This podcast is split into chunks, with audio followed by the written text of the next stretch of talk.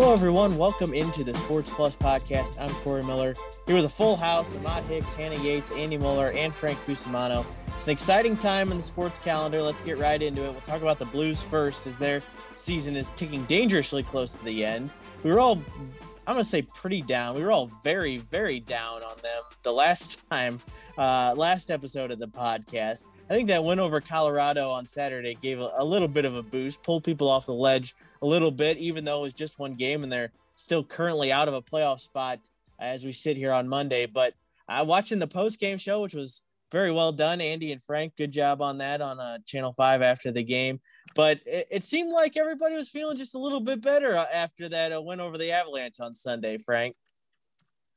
Oh, well, I, I tell you what, Corey, what I took from this weekend is just Ryan O'Reilly. I mean, the whole weekend could just be summed up with that man's name.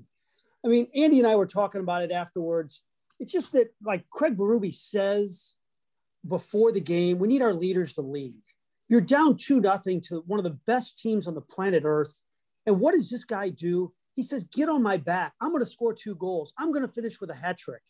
I'm telling you, I know he laughed at my idea about uh, a statue one day he plays seven more years at this level and they keep winning and maybe get steal another cup, there's going to be a statue of Ryan O'Reilly. The, the, the, guy, I'm just so impressed, so amazed with everything about him. That leads right into my next question. Hannah, the Blues would be down, way down in the cellar, even further than they are right now without Ryan O'Reilly this year. That's a given. Uh, he's pretty much, like Frank just said, won the game over the weekend. We see the goals, we see the points, but what is it about this guy that just impacts a game so much on the ice? Well, I think it's the way that he affects every single person he plays with, regardless of which line he's on. It's all of the little things that you see. He's one of the best two way forwards in the league, and he's won awards for that. He has proof of showcasing that.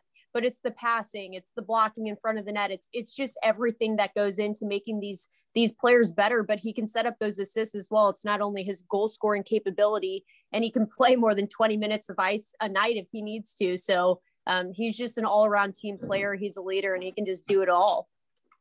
Ahmad, uh, Hannah, at least I remember Hannah and Andy's reactions last week when we talked about the Blues uh, playoff hopes, and they were pretty down in the dumps. I know you're going to shoot me straight here. Right now, as we sit here, a point out of a playoff spot behind Arizona. What are you What are you feeling here with a couple weeks left?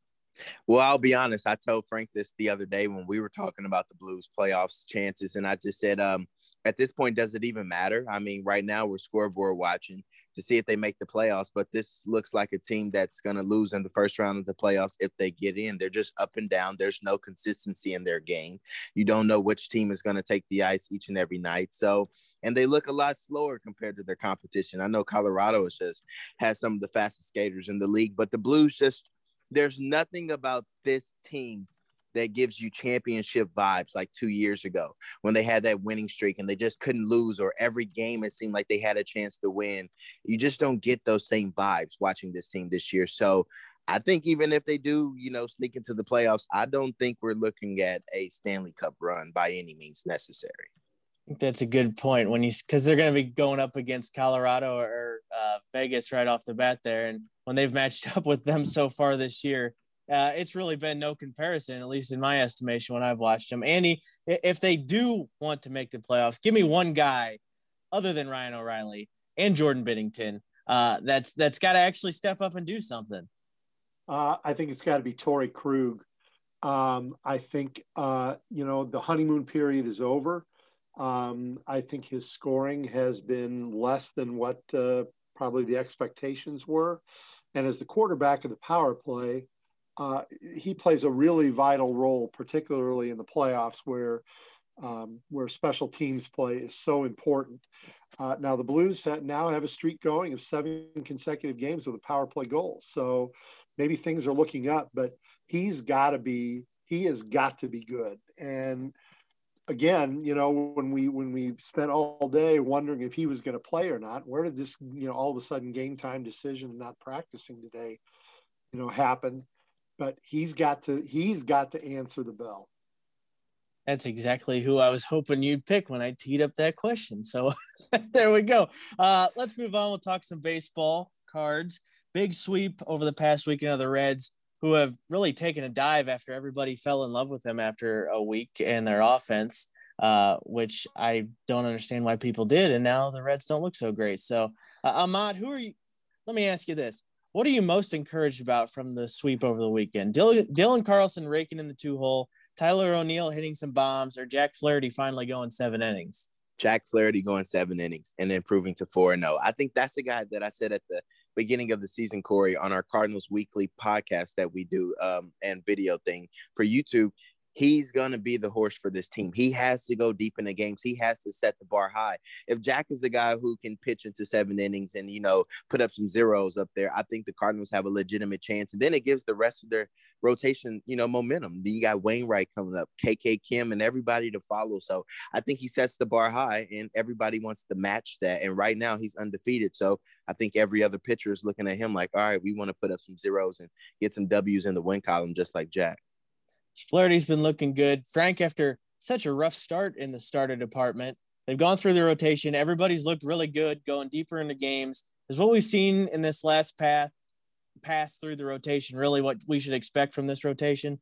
Yes, I think this is this last week is representative of what this starting staff is capable of. This is not a team that's going to outslug you. It's about pitching and defense. And you know, I don't know if John Gant is going to be this good all season long, but they certainly have, you know, look, Carlos has breathtaking talent. Maybe he, he's finally going to put it together. We know how special Jack is. We know Adam Wainwright's coming off a great season. And I got to tell you, you know, when KK is right, nobody seems to square up baseballs against him. So uh, wait till you get Mikolas back. This is the way to beat the Brewers, if, you know, to outpitch them. Although, you know, the Brewers have the big two, of course. Let me, uh, Frank, while like we're talking about the rotation, I got you here. Let me see if uh, you can expand it all a bit on Bob Nightingale saying uh, the Scherzer camp and Cardinals could be an interesting fit the, at the end of this year if the Nationals are out of it. Yeah, there's two big ifs. The Nationals, if the Nationals are out of it, and if the Cardinals are in it. But I, I think it certainly makes sense because if you trade him, if you trade for him at the deadline, it'd be, you know, just $12 million it's you know you don't have to pay anything next year. And lord knows you know you got all that money coming off the you know the payroll next year. If you got a chance i mean if you're close with the brewers and washington's out of it it depends how you know much washington will demand in return. Uh, general manager rizzo is quite sharp. You just can't give up you know nolan gorman for a month and a half of max scherzer but it does make sense in a lot of ways It'd be a lot of fun. And I think the Cardinals have been kicking themselves for years now. They that contract was hefty, but Max Scherzer's been worth every penny of it. And I think they'd like to get him here if they still could. Hannah, let me go back. Ahmad talked about Jack Flaherty. He didn't pick my Dylan Carlson bait that I that I hung out there. So I'll go with you on this one. Finally, after now, I like to give Mike Shildt the benefit of the doubt because he's very good, very good to the media, and he usually makes the right decision. But fans have been clamoring for Dylan Carlson to bat second all season long. They finally put him in there, and he absolutely goes off. Uh, I think there might be something to that. What are you seeing from Dylan Carlson's uh, over the last week or so? I think there's been a lot of questions with with some of the way that Mike Shildt was structuring that lineup in the batting order for quite a while with Matt Carpenter, Dylan Carlson, Yadier Molina, even batting fifth for a period of time. But I think it's huge for Dylan Carlson there. You know, he's getting on base. It's not like he's just jacking home runs every time. He's hitting singles. He's getting on base. He's setting up this team for the cleanup hitter. And I think it's fantastic. And you see what he's capable of. And I think it took these reps and this opportunity for him to finally show this potential. And if he keeps this up, who even knows what he could achieve later on in the year? So I think it's a great sign. I think it's great to watch a lot of these guys. You mentioned Tyler O'Neill as well, but them hitting, seeing just offense from the outfielders, I think is huge for this team right now. And I think it's a great sign moving forward. Frank, you tweet this a lot and mention it quite a bit. Dylan Carlson at the plate just looks like a guy with a plan and doesn't look like he's as young as he is. He just looks like he's been in the league for a long time and knows okay, that's not my pitch. I don't want that. I should be getting this next pitch. He knows how to work a walk. So I'm glad they got him there at the top of the order, hopefully getting on base for Goldschmidt and Arenado. Andy, I'm going to come to you now. Uh, we talked about the starters. They're getting some more length on their starts. how big is that for a bullpen, which has just been really just worn out for the first three weeks or so of the season? Guys settling into their spots, uh, Gallegos, then you get Hicks. Reyes taking over the ninth inning, which has been adventurous at times, but he's still got a sparkling zero ERA out of it. So, how, how much uh, the starters going deep going to benefit that bullpen? Well, as as Frank uh, astutely pointed out, this team is pitching and defense, and an important cog of that pitching staff is the bullpen. And I think Mike Shildt has been itching since spring training to trot out a bullpen with defined roles for the seventh, eighth, and ninth, and then to have two or three pitchers who just aren't coming in for mop up duty. I mean, to fill you know multiple multiple innings, but he'd like to be able to throw a Cabrera or you know or whatever you know in the sixth inning if, if need be, or the, certainly the seventh inning. Um, uh, or to, to come in and, and pitch to a key lefty off the you know uh, coming out of the bullpen. So I I think it's I think it's a huge link um, on the you know on what Mike Shildt is trying to execute with this team, and if they don't come in fatigued and you know, I, I think John Gant is pitching really well right now. I'm still concerned because the last couple of years, uh, he has started off like gangbusters, but I think he has kind of faded due to overuse. So I'm not sure that he's the answer in that fifth spot in the rotation. I think they're going to need to find somebody uh, who can fill those innings uh, a little bit more uh, down the stretch, but then that gives you an extra weapon in the bullpen. So yeah, I think it's a huge piece, and if the starters can keep uh, keep up what they've been doing, that makes the bullpen that much more effective. And they, even for, if oh, Gant ahead, doesn't, even if Gant doesn't stay in the lineup, can we just make an appreciation post for his long hair? It's I was just gonna say that same okay? thing. That's what I gonna say John Gant and his uh, lovely locks off to a great start so far. He looks like one of the apostles. I was gonna say we're gonna have to start calling him the apostle or something. Yes. he uh he doesn't have a whole lot to say usually, but he's got great hair and is pitching well so far. So I think we'll take it. Uh let's move on a little bit. We're gonna hear an extended interview with the one and only Pete Rose at the end of this episode, but I had to have a little separate category here so we can talk about it a little bit because I just had the greatest time ever going through that interview, chopping it up because just some great stories with Frank uh, that you saw Sunday night on Sports Plus. Awesome to hear. Of course, Pete is both famous and infamous, but he's always good for a story. Uh, Frank, first thing, it seems like you had a heck of a time interviewing him. There was multiple times I was scrolling through and you're doubled over laughing. Uh, you've you've talked to him a few times, but it's always got to be cool to interview Pete Rose. Yeah, I always thought that like he and Whitey Herzog were the two most like blatantly honest, you know, low filtered, smart baseball guys. Now, I'm not saying that Pete Rose could have gone to Harvard, but in terms of like just raw like baseball intelligence and candor, I just I could never you know get bored listening to him. I, I, lived in Lexington for six years, so I you know the Reds broadcast he and Marty Brennaman before a game, and he would talk like Whitey. You know, I'd like to pitch Tom Browning against the Dodgers tonight, but he can't get the Dodgers out, so I can't pitch him. That. I mean, just all that just blatant honesty. I just I love everything um, about his relationship with the game. I know he's screwed up a lot of times, but he's a guy that I'll, I'll never not root for. That memory too. He knew exactly what he hit against Bob Gibson. That was pretty impressive. Andy, which uh, which of the stories did you like best? Well, first of all, I would say that uh, that Frank made a great uh, comparison with Whitey Herzog, because I can think of two players uh, or two baseball people uh, who remember every pitch of every at bat that they've ever of every game that they've been a part of. Pete Rose and Whitey Herzog. It's uncanny how uh, how their memory is.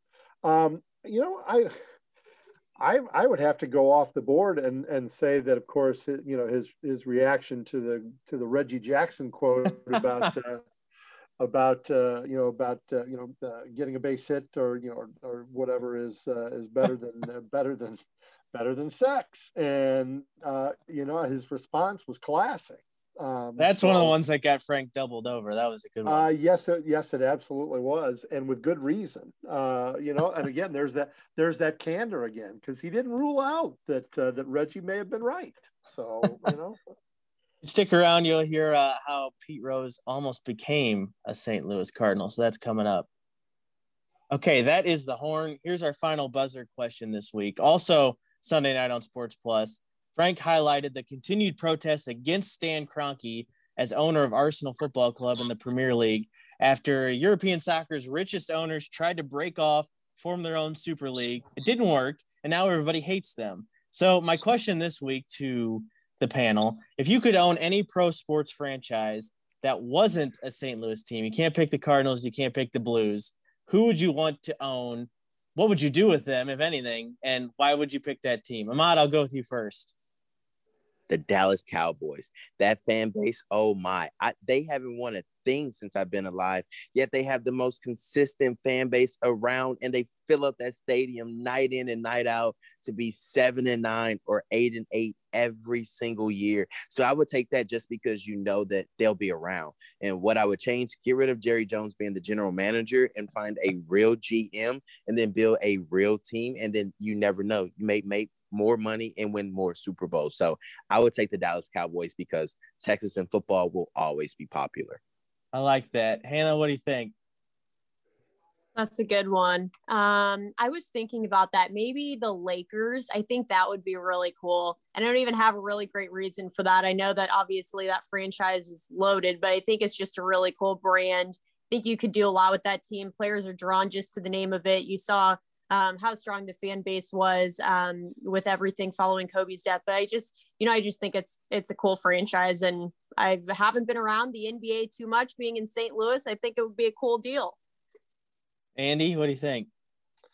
Well, as easy as would as it would be to say that uh, that I'd like to own the Rams because that would that would have to uh, that would have to infer that I have enough money to buy Kroenke out. Uh, and what would be a, what would be a better thing to do than to uh, have my first press press conference and look at the guy who used to own the team and say, "Stan, you're fired," because um, not many people would get that opportunity. Um, but uh, but and I also think that I'd be wealthy enough that I'd just build my own stadium here somewhere in St. Louis, and I'd move them back. Why not? I think uh, I think we can all. Well, I don't know. Ahmad's still a a Rams honk there, so I don't know if he'd be on board with that. He might want to know, stay away. Now. Let's go Rams. Frank, what do you think? No, I think I'd actually wouldn't mind owning the Cardinals. You know, just sitting in the green seats and ordering a different entree with each inning. Yeah, I think I, I kind of would like to be the hometown owner of the of the St. Louis Cardinals and all the perks. You can't pick with. them though. You can't pick the hometown teams. Oh, you can't pick the hometown teams. Oh, no, then I would definitely no. go. All right, I would definitely go Celtics then. Yeah, and I'd, yeah. I'd bring I'd bring back Larry Bird as my coach, and yeah. and you have a St. Louis kid, Jayson Tatum, on the team. I feel That's you. That's right. Yeah, I'd trade for go- Brad Beal. Ah, pick up Ben McLemore. That'd be fun. I think I'd have. I mean, you're talking about owning a sports team. It'd be. I have to pick the Yankees. Um, honestly, I think that'd be the most fun to because if I have enough money to own the Yankees, I can probably do whatever I want um, and sign whoever I want, and I'll be the biggest deal uh, because it's the Yankees and they have that mystique about them. So I think I'd have to go with the Yankees if I could uh, own any team. So as I said earlier, we now have an extended interview with Frank and the all-time baseball hit king Pete Rose. Some great stories with Cardinals ties, the inevitable Hall of Fame question, some other colorful interactions. Here's Frank and Pete Rose on Sports Plus. And joining us on Sports Plus is Pete Rose. Pete, happy 80th birthday, first of all. And secondly, I know you hit 325 at age 40.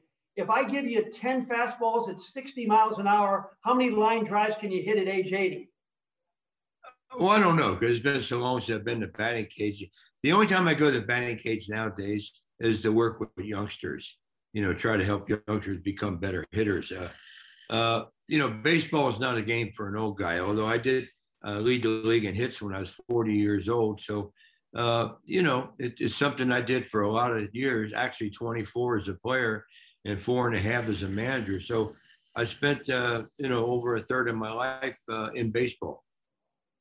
Pete, one of the great untold stories in baseball history, particularly the Cardinals and you, is after the 1978 season, where the Cardinals were 24 games under 500 and their future Hall of Fame outfielder Lou Brock was coming off a bad season. August Busch really went after Pete Rose and wanted you to be a Cardinal. How close were you to coming to St. Louis? Well, if I had to do overall again, I I I'd went to the Cardinals because he offered me a a, a Buzz, Budweiser distributorship. What would that be worth today? Uh, but there again, you know, I like the Cardinal. I like the Cardinal organization, uh, but I didn't want to. I didn't want to replace Lou Brock. You know what I mean? Because Lou Brock's a household name in the St. Louis area, and he was retiring, and they want me to come in and replace Lou Brock, and uh, I wasn't really to, uh, ready to do that. And I, I had offers from uh, the Atlanta Braves, uh, the Cardinals, of course. Uh, the, the, I went to the Phillies because that was the best team that I could see as far as the future was concerned. And it worked because I went there five years and went to two World Series and won a World Series for the first time in 86 years. So it worked out okay for me. But as I sit here and talk to you, I wish I had that Budweiser distributorship. You know, remember he gave he gave Roger Maris one. Remember that? Yeah.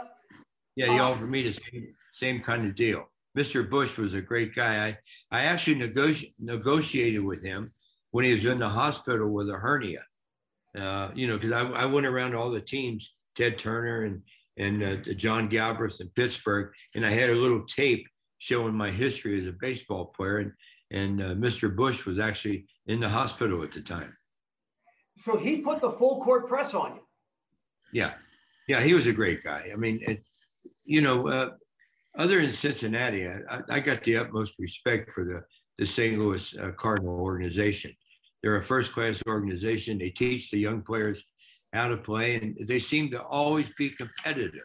The Cardinals, no matter what year it is, always seem to have good players that are competitive players. And I really like that about the Cardinals because don't forget, I, I played against them for a lot of years before I become a free agent. Well, it really worked out well because Lou Brock had a final season, which was great. And then you go on to Philadelphia and win those championships. And the amazing thing is, you're in your late 30s and early 40s, and you play four straight seasons of every game. How do you do that? Well, well you're right. When I went to Philadelphia, uh, 79, 80, 81, 82, I played every game. I didn't miss a game. That's the way a free agent's supposed to approach the game. I, I don't know. I, I didn't drink. I didn't smoke. I, I took care of myself. And I think the key to my success, okay, is I was always around great players. And if you're around great players, the game is fun for you. And the game was always fun for me. Real quick, let me run down teammates that I had. These are actual teammates that I had. Bench catcher, Schmidt, Larkin, Morgan, Perez, Frank Robinson, Andre Dawson, Tim Raines, Steve Carlton, and Tom Seaver. All Hall of Famers were my teammates. So how much fun was it for me to play? Mm. Also in Philly, hit number 36 31. You pass Stan Musial, and Stan the Man is on the field, really embracing the moment with you. How would you describe your relationship with Stan the Man Musial? Well, well, don't forget, when I was a rookie in Stan's last game, Stan's last at bat, everybody knew it was his last at bat at Old Busch Stadium. And he got a hit to my left on playing second base. Right fielder threw it into me. I took it over and I presented Stan with hit number 3630. And then, of course, when I broke his record, he came out of the audience or the stands in, in Philadelphia and congratulated me. Stan Musial, one of the top five players in the history of baseball. You look at his record, it's amazing. He was just a really, really good hitter and a really, really, really great guy. Also, in that 1963 rookie season, you're playing second base, and Bob Gibson hits a double. It's your first real encounter with Gibson, and you were kind of surprised he really wouldn't talk to you. Yeah, I went over. I said, What'd you hit, Gibby? A slider? And he just was like this with his hands on his knees and didn't say anything. And I asked him again. He said the same thing. So the inning was over. I went into my my manager, Fred Hutchinson, and I said, I said, Skipper, let me ask you a question. Is Bob Gibson a deaf mute? He said, Why? I said, Because I talked to him two or three times. He didn't answer me. He said, Oh no, he don't talk to the opposition. So the next day we're taking batting practice. I'm watching Brock, Brock and, and Dick Groat and Bill White and Curt Flood take batting practice. And Gibby walked out of the dugout and he and he walked by me and he said it was a slider rook. So it took him 24 hours but he did talk to me. And every every event I used to do with Gibby after that, he would never stop talking. He he by far, him and Tom Seaver and Steve Carlton were the most competitive pitchers I ever faced. And I faced 19 Hall of Fame pitchers. your memory is legendary. You faced Gibson 114 times. Do you know what you hit against him? 307. Absolutely. Yep. You were uh, 35 of 114. Okay, when, so you hit three, when you hit 300 off a guy like Bob Gibson, I mean, that's that's working hard because, like I said, he was an athlete. He wasn't only a pitcher. You know, he played for the Harlem Globetrotters. So how good you got to be to play for the Harlem Globetrotters? And he could field, he could run, he could hit, he could pitch. He was competitive. Uh, he seemed to always be in shape. Uh, thank God every pitcher wasn't uh, like Bob Gibson. Although I got lucky against him and hit 307. We're a little prejudiced in St. Louis. We believe that Albert Pujols is the greatest right-handed hitter of all time. What do you think? Well, I'm not going to argue with that because the guy's over two, uh, over 2,100. I watch him every night because I live in Vegas and we get the Anaheim games. And uh, Albert Pujols is plus St. Louis always has great players, but they have great people. You know, Albert, Albert Pujols is one of the best players as far as being a, a, a good guy to know in baseball. And I root for him every night, and he can still hit. You know, he can still hit. And he, he he's right there with with Trout and, and Upton and those guys. And uh, uh, he might go down as the greatest right hand hitter because I think up till now we always talk about Rogers Hornsby as being the greatest right hand hitter, or Willie Mays or Hank Aaron. Those guys are all pretty darn good hitters. And Albert Pujols is in the same breath with those guys. Where does Whitey Herzog rank in terms of baseball minds? And do you have one great Whitey story in you? I, I don't have any Whitey uh, Herzog stories, but uh, Whitey, uh, you know, uh, Whitey knew how to treat his, his players. And that's what managing is. Okay. And Sparky taught me this a long time ago. Think about this. There are three ways you can treat a player pat him on the butt, kick him in the butt, or leave him alone. Don't kick the guy needs pat. Don't pat the guy needs kick. If you're going to ask these guys to go to war with you every night, you got to know what makes them tick. Because some guys don't want the bat in their hand with bases loaded two outs. Some guys don't want to be brought in the game with bases loaded two outs. You need an out to get out of the inning. Other other guys thrive on that opportunity. But a lot, you know, what what you try to do as a manager, and Whitey was good at this, keep players out of situations where they'll fail, because a lot of them will fail Okay. Put players in positive situations. And Whitey was really good at that. Pete, we have a third baseman now in Nolan Arenado who shares the same joy of the game that you once had. I'm wondering when you watch Arenado play, what do you think? Oh, that guy can hit. I mean, I know he played a, his whole career in, in Colorado, and and you, you, lose a little thunder because of that. But uh, that, that guy can hit. I mean, he can tone. He'll get hot this year at St. Louis, and and St. Louis will get hot because Arenado can carry a team. I like I like to watch him play. He's just a good hitter too.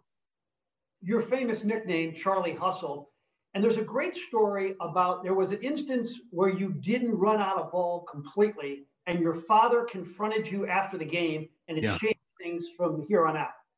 Well, he just told me. He, he said, "I taught you to run hard." Because he never waited after the game. This one particular night, he was out by my car, and he looked at me and said, Don't embarrass me in this town like that. I taught you to run hard when you hit the ball because my we're from Cincinnati. And my dad probably was the best football player to come out of Cincinnati. So uh, before I came along, he was the most popular athlete out of Cincinnati. You once told me a great story when I was in Lexington, Kentucky, that some guys are blessed with power, some guys are blessed with speed, but you were blessed with the ability to work hard. You think that's a that's a skill in a sense. Oh yeah, I mean, uh, how you apply yourself is very important. You know, I had I had hand-eye coordination. Everybody knows that. You don't make the big leagues without hand-eye coordination. But I had average speed, but yet I got 746 doubles. You know, uh, I had average power, but I got over a thousand extra base hits you know, it, it, it's how you grind every day. I was a grinder, okay? But I love to grind. I love to win. And my biggest record, and I have 26 major league records, I played 1,972 winning games.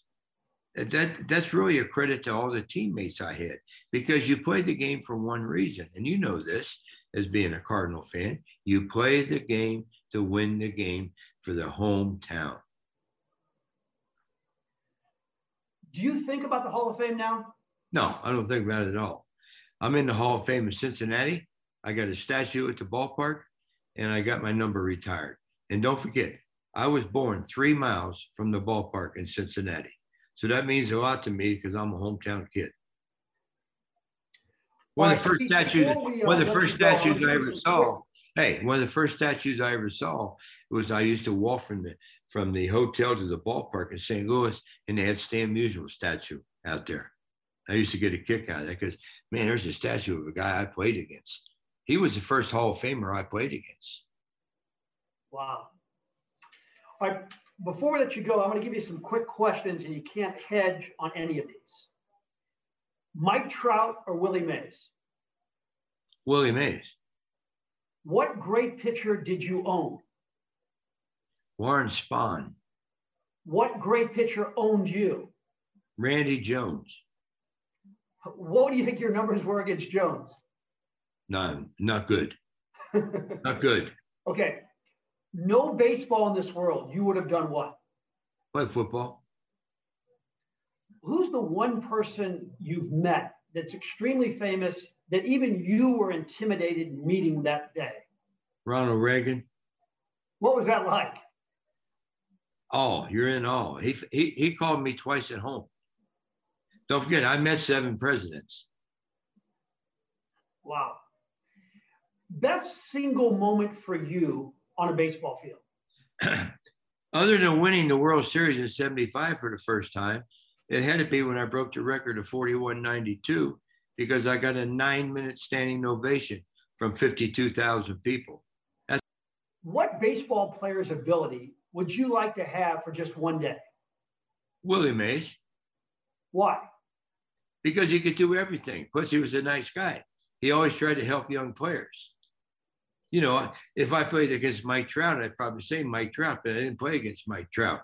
I watched him play every night but I played against Willie and I, I played with Willie on All Star games.